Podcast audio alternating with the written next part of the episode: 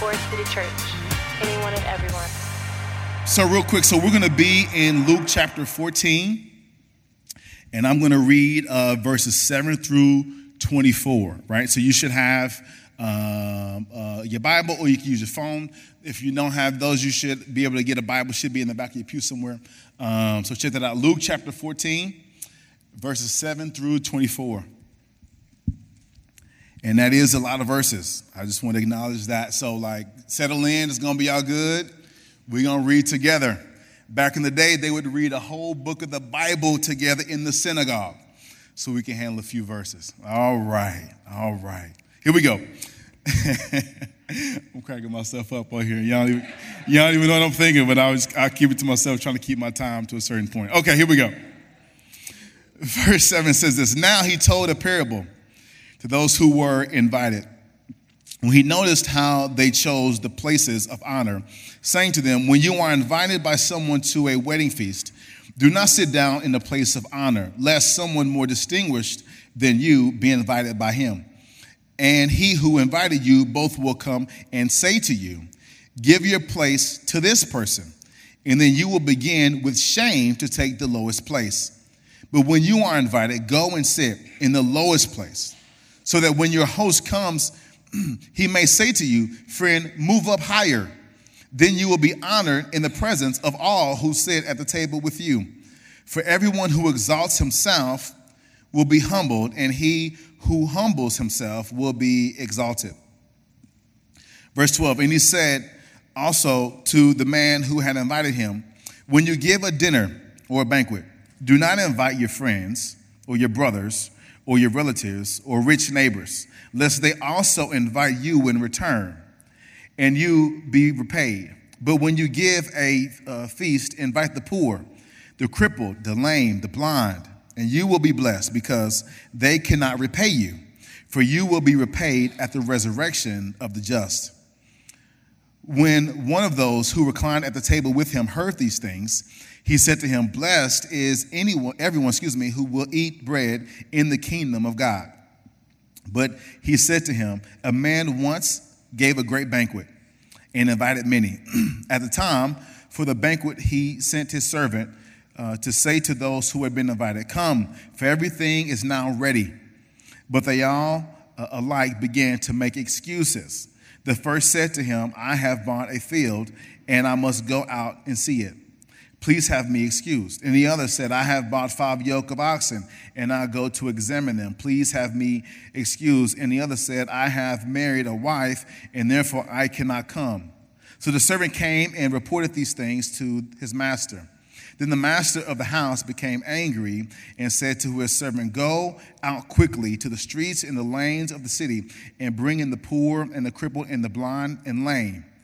And the servant said, Sir, what you commanded has been done, and still there is room. And the master said to the servant, Go out to the highways and hedges and compel people to come in, that my house may be filled. For I tell you, none of these men who were invited shall taste my banquet. And so you guys then said, like, how in the world is he about to preach all this in less than an hour? And I promise you, I'm going to do that. We're going to make it through. We're going to make it through um, together. So here, what we have here um, in this text is we're going to talk about humility. But before we get into that, I just I just want to say that I I love games. Um, and I love I love sports, um, really because of the spirit of of competition. So real quick, if you with games, like if you're someone that you like to play cards, would you any card players in the room? It's okay. All right. Okay. Um, spades is what I typically have seen. I got some spades players. Okay. Um, that gets real competitive. That's really why I don't play. I just like to watch because uh, I don't want to get in trouble with my partner. Um, so that's the truth. That's why I don't play spades. I don't want to get in trouble. Uh, what about uh, anybody like play uh, dominoes? Any dominoes players? Okay. Okay. Uh, what about checkers? You know, oh, chess. Okay. All right. All right. Okay. Um, do I have any hoopers in the room? Any basketball players? No. All some in the back. Okay. Okay. I wish I could hoop. My ministry would look totally different, um, but I can't at all. So that's not a thing. But but here's what happens. And so you have a competitive spirit, and it plays out in games, in the sports. But sometimes it's not your day. Sometimes, despite your competitive spirit, um, you may lose that particular game right? And sometimes what happens when you lose is you're, you're, you're filled with unbelief. How in the world did that happen? And so if you lose in the game, what's the first thing that you want to happen next? Anybody? Rematch. You want a rematch, Doc? Like, uh. Well, we call that is no, we need to run it back. We need to we need to do this again because I'm confident that the second time around or the third time around that you would not be victorious. And so what we find here in the scripture is the Pharisees felt like they wanted to run it back because here again they are confronting Jesus about the Sabbath. So, right, we didn't read verses one through seven, but in verses one through seven, Jesus is invited to the leader of the Pharisees' house, okay? And he's not there to be honored, he's there because they want to trap him. They want to trick him into uh, a healing on the Sabbath so that his ministry can then be uh, discredited, right? But Jesus, being who he is, what he ends up doing, he ends up exposing their hypocrisy, and then he leaves the Pharisees speechless. And then the, Jesus is like, Well, since you don't have something to say, I definitely have something to say. And I'm going to talk to you about humility. So, when it comes to humility, there's, there's different definitions, but the way it's often characterized is um, by its genuine gratitude, a lack of arrogance, and a modest view of oneself. However, the biblical definition of, of humility goes, goes beyond this, right? So, so here's what humility is as it is referred to in the Bible. Humility is understanding ourselves properly in light of who God is and who we are. We are absolutely bankrupt of spiritual worth. We are unable to please God and experience eternal life apart from Christ's sacrifice, right? So eternal life, we also think of length of life, but but eternal life it means that, but it's also dealing with a quality of life. So so we're, we can't experience the quality of life that we are meant to experience apart from Christ. So humility is all about seeing yourself as who you really are as it relates to God. But we see how challenging this is, even right off tops, because we live in a society that strays and it shies away and runs from reality. There are people that they don't want to see things how they really are. I'll give you an example. It's, it's called um, My Truth because truth is not even uh, absolute anymore and we can we can legitimately argue about facts because someone has the ability now in today's society to to say their own truth but that's not my sermon. I'm not going to go there today but but this idea of humility we see it play out in a parable that jesus taught in luke chapter 18 so in luke 18 there's a parable where jesus is talking about uh, two people in the temple. You have a pharisee and a tax collector and the Pharisee is saying, Oh man, I thank God that I pay my tithe, I serve, I do all these religious activities. And he says, Man, at least I'm not like the prostitutes, the extortioners, and especially this tax collector over here. And then you have this tax collector who, who was so distraught at his sin and is beating his chest, asking for forgiveness. And Jesus says that it's the tax collector that's going to walk away justified and not the Pharisee. Because when we look at humility, right, it is, it is uh, uh, this acknowledgement of our absolute bankruptcy of spiritual worth. But the Pharisee in this moment, he, he's not bankrupt because he has value based on his activity. So he's not experiencing humility. And so the man, though, is humble and he's the one that walks away justified. So, so this is what we're talking about. Humility is a central thing in today's message and what we'll be talking about today. So, real quick, so so let's dive into. We're gonna be anchoring the scripture today, right? So we're gonna march back through all those verses. It'll be it amazing. So just just hold on. So let's get back into verse seven, right? Verse seven through eleven. I'm gonna get back into that. Here's what it says. Again, now he now he told a parable to those who were invited. When he, when he noticed how they chose the places of honor, saying to them, When you're invited by someone to a wedding feast, do not sit down in a place of honor, lest someone more distinguished than you be invited by him. And he uh, who invited you both will come and say to you, Give your place to this person and then you will have to begin with shame to take the lowest place. But when you are invited, go sit in the lowest place so that when your host comes, he may say to you, Hey, friend, move up higher. Then you will be honored in the presence of all who sit at the table with you. For everyone who exalts himself will be humbled, and he who humbles himself will be exalted. So here's the situation Jesus is, is at this Pharisee's house, this important Pharisee's house, and so they would have been sitting in a, a U shape, and the host would have been sitting at the bottom of the U. And so honor and shame are really important in this society and in this culture. And so, and so the, the seats of honor would have been right next on the right and the left of, of the host at the bottom of the U.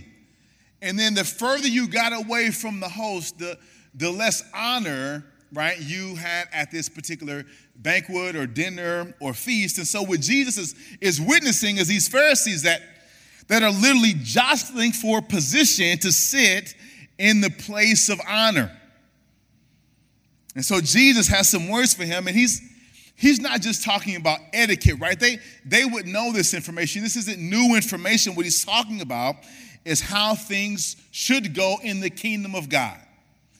Humility, you should have humility in a way that it would manifest itself, Pharisees, in the in the places you would decide to sit. If you were truly humble, it wouldn't matter where you sat. So Jesus is saying instead of exalting yourself in your own strength, right, take a low position, conserve your energy, and at the proper time, that comes from 1 Peter 5, right? At the proper time, the host will exalt you as only he or she can, bringing you to the seat of honor and remove the person in your seat. That's a whole other sermon how the Lord will remove someone to make room for you, your gift, your faith. All right, I won't, I won't go there. That's a whole other thing. I won't do that. Um, remove the person sitting in your seat, and the host will do this in full, in full view of everyone that's present. So we're saying, like, hey, hey, sit, sit over here, and then have the host come grab you, and everyone has a chance to watch you go to the places of honor. You can be like, how you like me now? As you go sit up top with the host, right? It's better to be in that position. And so Jesus is he's addressing the Pharisees' tendency um, to exalt themselves. And we see this all throughout the Bible, right? The Pharisees would, would walk with such an arrogant pride to the degree that when, when a Pharisee walked in the room, they, they really believed that there was no one more important than them in the room, and they fully expected people to serve them and exalt them because of, of the value that they had given themselves because of their stature as a Pharisee. And that's why Jesus said this about them in Matthew 23, verse 5 and 7 says this They do all their deeds to be seen by others, for they make their uh, phylacteries broad and their fringes long, and they love the place of honor at feasts and the best seats in the synagogues, and greetings in the marketplace, and being called rabbi by others. They exalt themselves. But, some, but let's not be too hard on the Pharisees. I think sometimes we give the Pharisees a bad rap. All the Pharisees weren't like this. And then, plus, I would say that in many instances, in many occasions, we will find that we have some things in common with the Pharisees. And this is the part of the sermon where you won't like what I have to say because I'm going to intentionally get in your business. But if I'm not, then I'm not doing my job. Here's the deal at some point, we hear the gospel. At some point, we say yes to the gospel and say yes to Jesus. We begin to go on a journey where we begin to do what's right and to avoid what's wrong. But somewhere in the middle of that, Jesus will highlight some aspect of our heart and he'll poke at it. And what's this? What's that? What's that right there? I might want to I might want to deal with that right there. And we say, "Hold, hold on, Jesus. No, no, no. You can't touch that part of my life. You can't touch that part of my heart. That's off limits. You can't, you can't touch that. And instead of dealing with it, instead of addressing it, instead of confessing it, uh, instead of getting help with that thing, instead of coming clean, here's what happens we become satisfied with appearing as though we're good Christians. We become satisfied with appearances.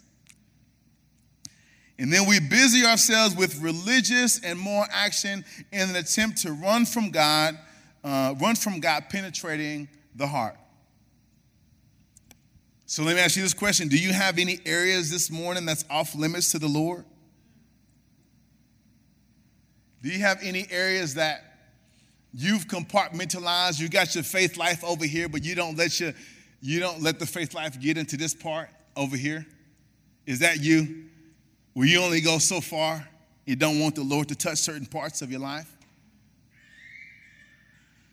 Here it is, though. This is why, then, if that's you, and I would say that's been all of us at some point in our life, being honest, right? Let me just do this. I'm gonna raise my hand, right? This is why, though, we have such weak and impotent versions of Christianity in America. Because you have people busy doing things but don't have a heart transformed. There's a severe lack of true worship and joy, and you just have things to do. And if you do them well enough, uh, to get, if you do them well, you get to look at other people who aren't doing those things well, and you get a chance to feel superior.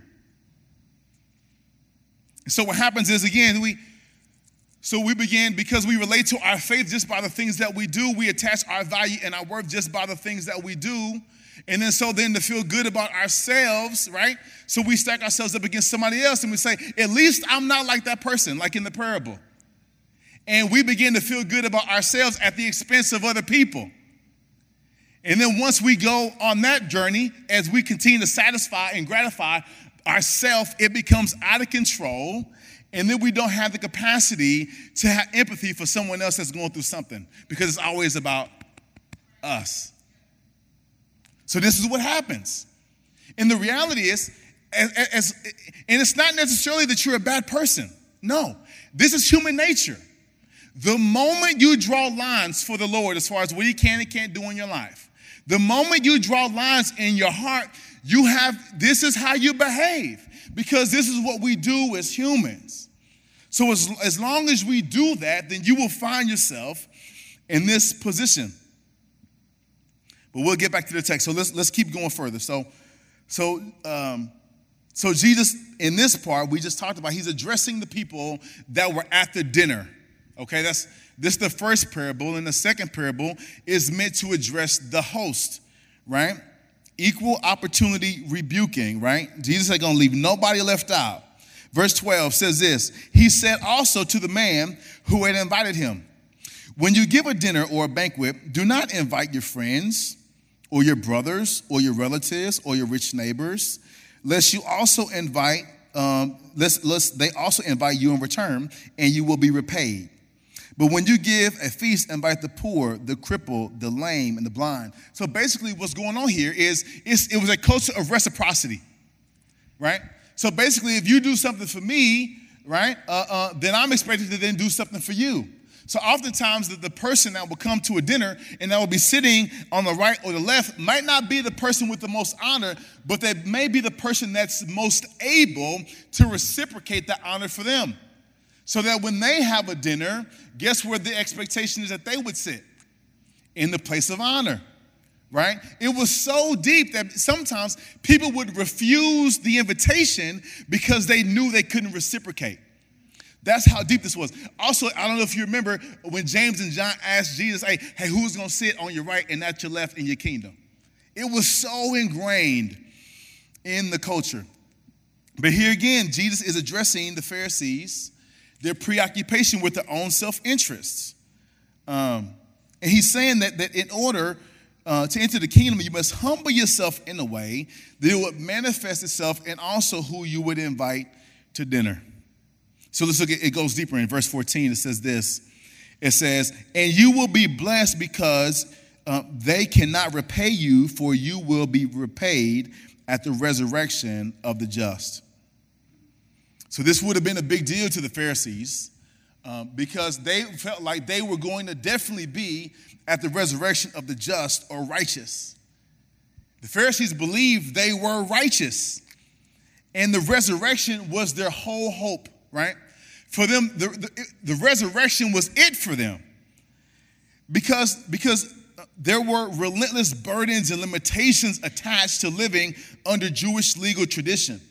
So much so it was, it was painful. It was, it was, uh, it was kind of a, a deprivation, a self sacrificing. But they were willing to suffer in this life to gain life eternal and to be free in the eternal life from such limitations. So everything that they were doing, all that extra rule following, was so that they could earn a spot by their merits, by their actions in the resurrection of the just. That's the whole thing for them. If we were playing poker, all their chips will be pushed in to their external behavior because they were counting on the reward that they would get in eternity.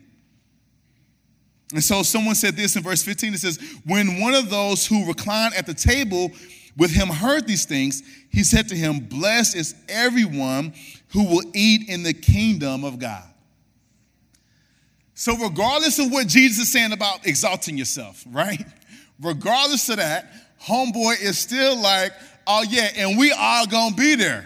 Blessed is are we who are gonna be eating bread in the kingdom of God. So, despite Jesus' rebuke, despite his implied correction, they still believed and, and, and, did not capture the fact that Jesus could be saying and implying, oh, you might not be there. So then Jesus says, oh, okay, I got to keep breaking it down. Got to break it down a little more. Let me get let me get another parable on deck for you. And so, so Jesus tells another parable because they're not getting it. So what does Jesus do in his parables? He uses the natural, the things they can understand to communicate spiritual principles here he goes again, right? So here we go. Back into the text, verse 16. You guys are doing amazing. You guys are so good. Thank you so much. But he said to him, A man once gave a great banquet and invited many. And at the time for the banquet, he sent his servant to say, um, to say to those who had been invited, Come, for everything is now ready. But they all alike began to make excuses. They first said to him, I, bought, I have bought a field, and I must go out and see it. Please have me excused. Another said, I have bought uh, five yoke of oxen, and I go to examine them. Please have me excused. Another said, I have married a wife, and therefore I cannot come. So here's the thing about the banquet and why that's significant, right? So to, to, be invited, so there's a banquet, it's a big banquet, there's a lot of people there, and so so you, you this is probably a wealthy man because you'd have to be wealthy to, to invite so many people. So so the thing about banquets and feasts like this, this is the this is the pinnacle of social life. This would be the experience of a lifetime for somebody to be invited to a banquet like this. Because you have to remember, this is a, a time of agriculture right? And you didn't have a ton of, of entertainment options back then, right? We love to go eat out. We love to explore different foods. Heck, I waited in line an hour on Cinco de Mayo to get some Mexican food, right? It was that queso was good, huh, babe? Right? Because we we have this ability. We got we have access to things. We can we can go bowling, right? We can we can go shopping. We can take I mean, trampoline, I mean, there's limited, unlimited options that we have available to us. But they're, what they're primarily worried about is putting food on the table. Because they can't just go to the fridge and, and throw something out. They can't heat up leftovers, right? So it's this mundane, day in, day out struggle to provide food and to provide clothing for themselves and just to make it. And you mean to tell me that I'm invited to the feast. Oh my goodness, I get to enjoy someone else's amazing food. I get to enjoy the fellowship. I get to enjoy music and sing and dance and be entertained. And I got to deal with this for a night. Hello? Yes, right? Of course you would do that, right? But what we find in the text is, is that's not what happened. And, and, and the Pharisees, when they would hear this, it would, it would be laughable to them because this is so apart from what would actually happen. Like, like this would never happen. Like they acknowledge this, this would be laughable to them, right? So for people to, to ex- excuse and to deny the invitation, that well, that just wouldn't happen. And plus the excuses are whack. Right? Because who who goes and, and, and buys the field and then takes a look at it after? Like, we don't have Zillow. You can't do things sight unseen now. Like, like you wouldn't do that. Like, like who would who would buy the five yoke of ox before go try it out before you bought it? And then, like, when it comes to the, to the wife thing, I mean, I mean, now that's a thing more so, but it wouldn't have been the thing back then. Thank you, babe. I appreciate your support. Like, you love me and everything. But women wasn't running nothing back then. I'm just saying that's the way it was. So that's a ridiculous excuse. And so, again, the Pharisees, like, man, what, Jesus, what are you getting at? Because this, your parable ain't making sense, Doc. Make it make sense. So he continues. Verse 21 So the servant came and reported these things to the master. Then the master um, of the house became angry and said to the servant, Go out quickly to the streets and the lanes of the city, bringing the poor and the crippled and the blind and the lame. And the servant said, Sir, what you have commanded has been done, and still there is room. And the master said to the servant, Go out to the highways and the hedges and compel people to come in, that my house may be filled. So now you have the host, he, he extends the scope of his invitation. Now the poor, now the lame, now the crippled are invited to the banquet. And then when that didn't do it, he said, All right, now, now go out into outside the city and go compel them to come to my banquet feast. They had to be compelled. Why? Because they already knew they didn't belong. You didn't have to convince them that they didn't belong. You didn't have to convince them of their spiritual bankruptcy. They knew they were Gentiles. So they had to be compelled to come to the banquet. And then everything changes in verse 24, where it says this For I tell you, none of these men who were invited shall taste my banquet. So this whole time we've been talking about the parable and the man in the parable. But now Jesus says, no, uh-uh. Now none of these folk are going, are going to be invited to and shall taste my food at my banquet. So he switched it. So all of a sudden, oh, you're not talking about the parable. You, oh, you're hosting a banquet. Oh, oh you're inviting people. Oh, so it, it totally switches now what this means for the Pharisees. So check this out. In Isaiah, and the Pharisees would have known this, Isaiah 25, it talks about the resurrection of the righteous. And he relates it, the metaphor he uses is a lavish feast. So all of a sudden now Jesus is the host for this lavish feast, and, and he sent out the first invitation. The first invitation, right, was when God first made a covenant with the people of Israel, right? Abraham, Father Abraham, right? Uh, uh, uh, Abraham, uh, Moses, right? Go to Pharaoh, say, let my people go. David, right? The man after God's own heart, right? These are the people that God established covenants with on behalf of Israel. And the people of Israel said yes. And they began to worship at the temple and the priests and all that. That's, that's because they said yes to the first invitation. But now you have the second invitation. Where now it's like, okay, now the second invitation is for you to follow me. Jesus is saying you have to follow me. But the Pharisees are rejecting Jesus.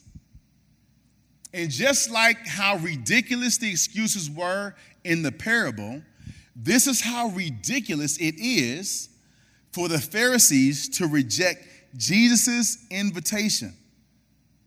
Because check this out you, you have the Pharisees living a very strict life self sacrificial, deprivation, uh, restraint, um, all so that they can experience the resurrection, the resurrection of the righteous. All their chips are in, betting that they're earning their way into that, into eternity. But you have Jesus here saying, hey, Doc, you, you don't even have to do all of that. You, you're doing too much. And as a matter of fact, even after you're doing all those things, that's not going to get you into the resurrection of the, of the righteous. So again, it doesn't make sense for, for the Pharisees to hold on to this very painful, restrictive lifestyle when Jesus is offering some so much more just in following him and having an opportunity to be humble and to sincerely love those they come in contact with, which essentially lines up with the Word of God. It doesn't make any sense. But how tragic would it be then for the Pharisees to dedicate their entire lives to experience the resurrection of the righteous, only to find out that they are all striving, all their striving, self-sacrifice, and deprivation was in vain. They missed out. And so, friends, here's the deal. We, we don't know how the Pharisees responded. We don't know if they had an opportunity to repent, but but upon reflection, what they may have said is like, "Oh man, um, uh, in order for me to have this posture of humility, it's going to completely change my way of life." But to allow that to be an excuse would be ridiculous. Just as ridiculous as it was for the man to refuse the invitation in the banquet. So, so he, he, he's playing again on their intellect. It doesn't make sense. The gospel isn't just spiritual, right? The gospel makes common sense. For you to exchange one thing of bondage and burden to uh, exchange it for freedom and, and a lifestyle of liberation and peace, right? It doesn't make sense to not do that. And so, friends, for us, God is extending to us also an invitation. God is extending an invitation for us into a relationship with Him. It's an opportunity to know the Creator of the universe. And not just know Him by name, but to, to know Him, know Him, right? To, to, that they would say in my church, to know that you know that you know Him the one who made you in his image, the one who gave you unique gifts and purpose and talents and, and, and personality and a unique spirit, you can know him. You can experience him and his love for you. And not just now, and also into eternity. And listen, to not to say no to that invitation doesn't make sense. It, I'm, I'm, I'm gonna just play it out. It didn't make sense in the parable. It doesn't, it didn't make sense for the Pharisees, and it doesn't make sense for us to say no to the invitation. Why? Because, because the moment again that we draw that line and say, Lord, you can't access this area of my heart, then that means by, then, then for us to have worth and significance, we're basing it all on our external actions, our merit, the things that we do. And when we do that, it's a burdensome life. It's a restricting life. And at the end of the day, it's not going to get us to where we want to go. And then on top of that, you look at what the world has to offer you. Man, if the world served up its best plate and put it before you, it's still going to leave you unsatisfied and disappointed and empty. Over and over and over again. So, why would you not take on the invitation to be in a relationship with Jesus when you can have freedom and love and transformation and satisfaction and fulfillment and purpose? The Lord is extending an invitation to us. So, that's the first invitation. Second one is for us to follow Jesus. Because we can only have a relationship with God through Jesus. But to, but to follow Jesus requires that we have a posture of humility. We have to understand what's really going on and see things for how they really are. We're spiritually bankrupt. We have a desperate need for Jesus, and we have to value uh, the interests of those around us above our own. But it's a posture that will lead to us being exalted at the proper time because God cares for you. So the question is, what are you going to say to that second invitation? Because you could be in here, you could have been in the church for 10, 15, 20, 30 years. And this invitation could still be for you because up until this point, you've only dealt with faith, you've only dealt with Jesus from an external perspective. And now Jesus is saying, like, yo, you have an opportunity to go deeper. You have an opportunity to, to actually know the Lord, like know Him for real. You have an opportunity to, to have your heart transformed, experience transformation. You have an opportunity to become a new creation. You have an opportunity to be made new. You have an opportunity to experience joy and satisfaction you didn't even know that existed before. That is what is at stake, and that is the opportunity that you have. And so, what are you going to say to this second opportunity? Will you say yes? Or will you make excuses for the reason you can't be at the banquet feast the Lord has prepared for you? So here's the deal. So we're talking about matters of the heart, and so it's, it's kind of hard to, to kind of figure out how can we get down to the root of this thing, right? So um, when I think about the Pharisees, I think about his interaction, the Pharisees' interactions with Jesus. So when, when Jesus would do his thing, the, the primary emotion that the Pharisees would experience is anger. They'd be fired up, they'd be indignant. They tried to throw homeboy off a cliff that made him so mad because Jesus was interrupting their personal agenda. So then, the first step for us, maybe then, is to pay attention to the negative emotions that we experience. Because check this out your emotions shouldn't be a dictator, but they're always an indicator. You can fake the funk in here all you want to. Come in looking nice, put together. Like my wife did my hair, things look good, right? I'm up here preaching, got it going on. You, we can play the game. I can do it with the best of them. Praise the Lord. Thank you, Jesus. Saved, sanctified, filled with the Holy Spirit. Thank you. Raise my hand. Worship. Yes, Carrington. Yes. Right? We can do all of that. But your emotions will betray you. Because as soon as Jesus interrupted the Pharisees' program, they got fired up and they got mad and they got angry. So pay attention to when you experience negative emotions because it's a window into what's going on inside of you. Right? So pay attention to that. Then, secondly, spend time reflecting on why you're experiencing that emotion. You have to get down to the root of that thing. Why, why am I angry? Why am I irritated? Why, why is it that what that person said got under my skin in the way that it did? And so you have an opportunity to allow the Lord access to that area. And listen, let me say this.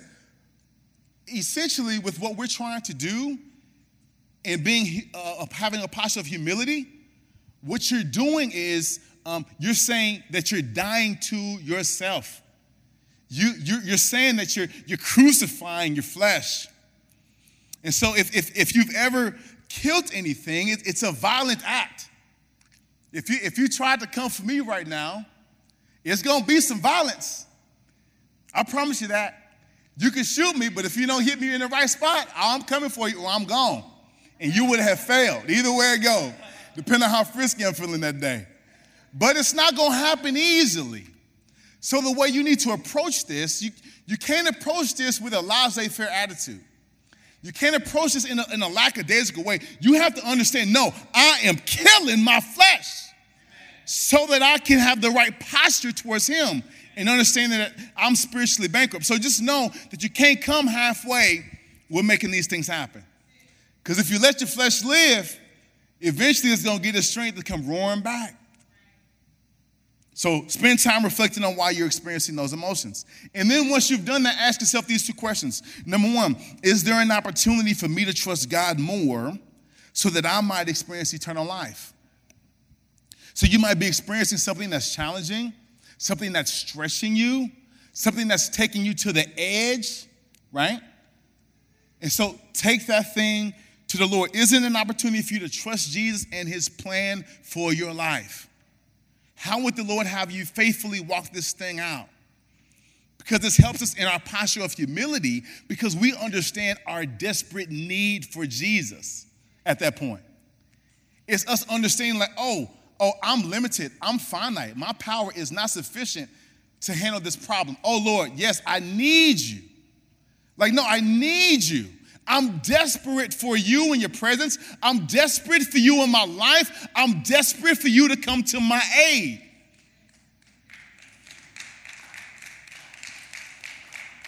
And then lastly, there's this Is there an opportunity for, for me, right, for me to look at the interests of others over my own? Right? Because a lot of times when our program gets interrupted because we're in relationship with other people, and other people we face, sometimes they have a bad day. Sometimes they're emotional. Sometimes they're struggling, just like we do. And if we're so focused on ourselves, we don't have the capacity to have empathy for others. So the Lord may be inviting you to a posture of humility as you look to others' interests over your own. So here's the deal. I, the reason I love the Lord, one of the reasons, there's many reasons, right? But the thing is this like, I have the opportunity to be unbothered. So, like, I'm, I'm facing something, a challenge, a struggle in my life. I have the opportunity through my relationship with Him to say, oh, oh, oh no, I, am sitting at a low place. I, I know He's going to take care of that for me. I have the opportunity to, to interact with someone, like even if if they're having a bad day, oh man, I'm, I'm so sorry that's how you're feeling. Can I pray for you? What can I do? I can ask questions, get to know your story. Like, can we pray together? I can absorb that. I can have empathy because I'm already receiving everything I need from the Father. So I have an understanding of my dependency on Him. He's already meeting my needs, so I'm free to have this relationship. And so then I get a chance to just walk around unbothered. I can be myself. I can love people. I can be lighthearted. I can have joy. I can have a peace that passes all understanding because I understand that it's not me that have it anyway, it's the Lord. Even in all my work, even in all my striving, even in everything that I do, I'm in it's an illusion that I was ever in control in the first place. And trust me, right now, I have plenty of opportunity to be irritated and upset. But I serve a God that, look, that sits high and looks low. That He would care and love somebody like me.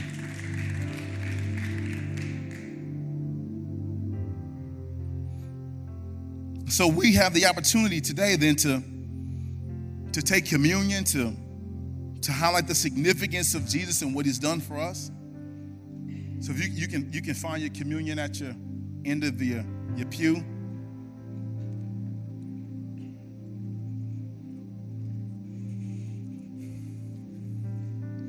But here's the deal. Um, the good news here, the good news here is in Luke 14, verse 11. For everyone who exalts himself will be humbled, and he who humbles himself will be exalted. This idea that, that He will exalt us. We don't have to use our own strength, He will do it. We don't have to have selfish ambition. We don't have to be filled with pride because we serve a God that loves you and cares for you and desires to exalt you at the proper time. And I just want to witness to you that my testimony is the fact that I am someone that He has exalted. If you knew my life, if you knew my story, if you knew what I've been through, you would understand. It would be clear that, like, oh, the Lord totally did that. There's no probable, logical way that Leonard could go from point A to point B. I'm only here, I promise you, because he was the one that exalted me. So I'm a living testimony of what he will do. And Lord, I will gladly take my seat and let you do what you're going to do. Because here's what I've learned the Lord has given me grace to know that I'm only going to mess it up anyway. I'm just saying. So, this is what is available to us. Here's why humility is not such a bad thing in Romans chapter 6, verse 5. For if we have been united with him in death like his, we shall certainly be united with him in the resurrection like his. They gave Jesus his best shot, their best shot. They did all they could to eliminate him, to remove him as a threat. But he still rose with all power and authority in his hand because he still has ultimate victory. And so as we're here on this Sunday, we we don't want to take for granted what the Lord has done. This is now possible for us. For us to take a low position and be exalted by Jesus because of what he did for us on the cross. It cost him something. It took a lot. He had to suffer and he had to die.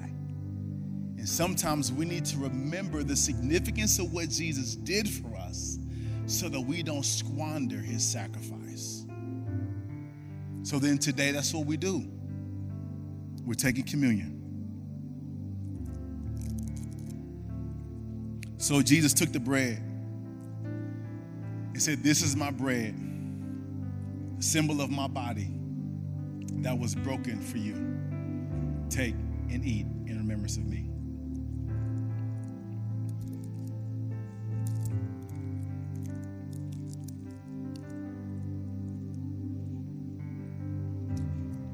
This represents the shed blood that was shed for you for the remission of your sins.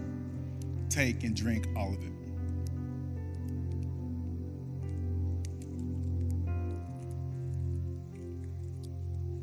You guys can stand up as we're about to go.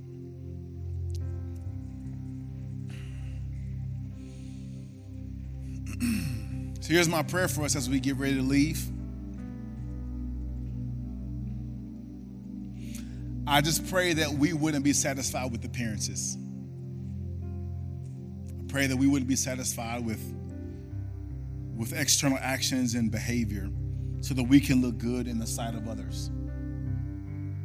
I pray that we would seek something deeper, something more significant. I'm thinking about the C.S. Lewis quote that says um, that, that we are far too easily pleased. I pray that we would desire more true transformation, right?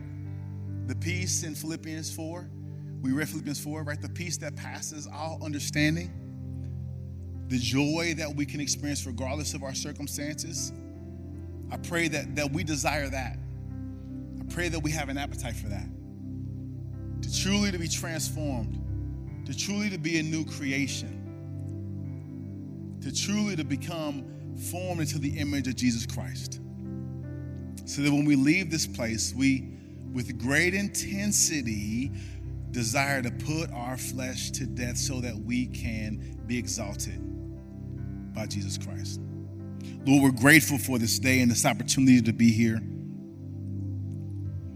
Lord, we're grateful that you continue to pursue us, you continue to chase after us, even when you, we shut you out of certain parts of our life but you still pursue, you still chase, and you still say, Son, daughter, I have more for you. So I just pray for us in this place that, that we would have an appetite for more, that we would desire more. I pray, Lord, that you would give us the courage we need to, and the strength that we need to, to put our flesh to death, to crucify our flesh and take the lowly position and trust you and wait on you to exalt us. I pray, Lord, that, that as others experience us out in the world, that they would be blown away by our love, our generosity, and our kindness, and our freedom to love others because we've already received from you. Lord, may, may that be our testimony. May that be how people experience us so that people may come to look at us and say, man, what is different about them? And that they would come seeking to be saved and to know your son, Jesus Christ. So, Lord, be with us. Would you keep us or would you protect us, Lord, until we meet again here?